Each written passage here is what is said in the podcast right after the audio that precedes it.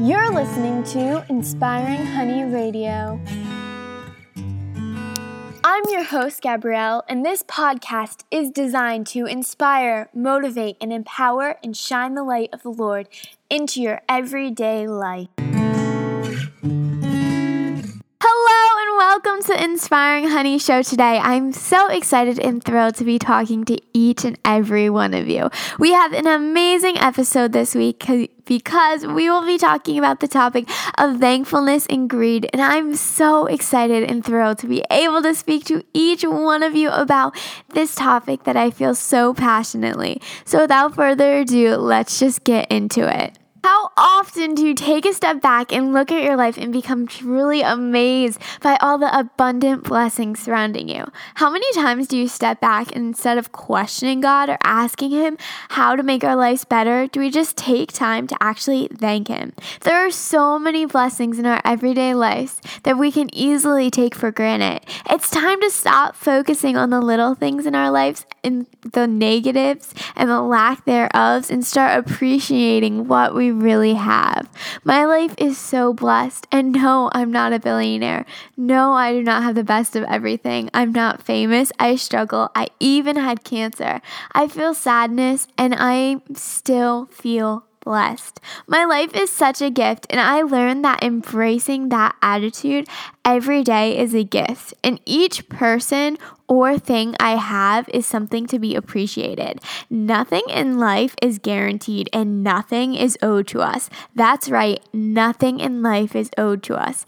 God owes us nothing. We are children of God. He sent Christ to die for us on the cross to free us of our sins, but He owes us nothing in return. So often it's so easy to get caught up in asking God for more, for craving to improve, to become better, to outdo ourselves, to keep pushing the limits of how much more we can obtain. More likes on social media, more money, more friends, more promotions, more success. Whatever the more you crave. It's so easy to get caught up in when we are constantly craving more and becoming obsessed with needing to do better. We start living of the world and not just in it. As Christians, we are called and told to live in the world, but not of it. Every time we start to crave more and think that we could have more and what we have is not good enough, we are letting the enemy win. We let him win because we are challenging God, doubting who we are, doubting who we're becoming, becoming greedy and unsatisfied with the place God has put us in our lives at this very moment.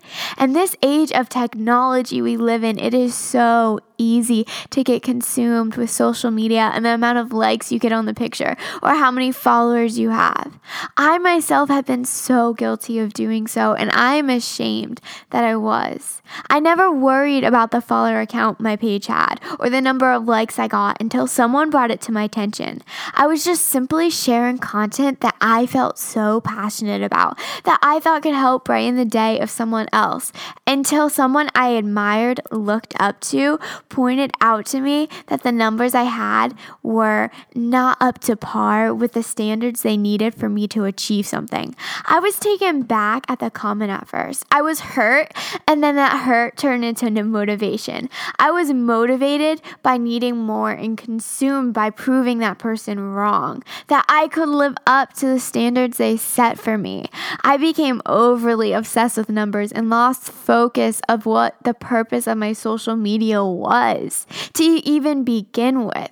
Numbers don't define me as a person. Becoming obsessed with the concept of numbers on social media caused me to live in the world and of it, not just live in the world and not of it. It's promoted a type of greed in me, unlike any I had known before. It's little things like putting doubts in our mind and making us think we're less than others that lets the enemy win. Our lives are more blessed than we can even imagine. God gives us what we need exactly when we need it. This Bible verse proves that to us. It says, I know what I am doing. I have it all planned out.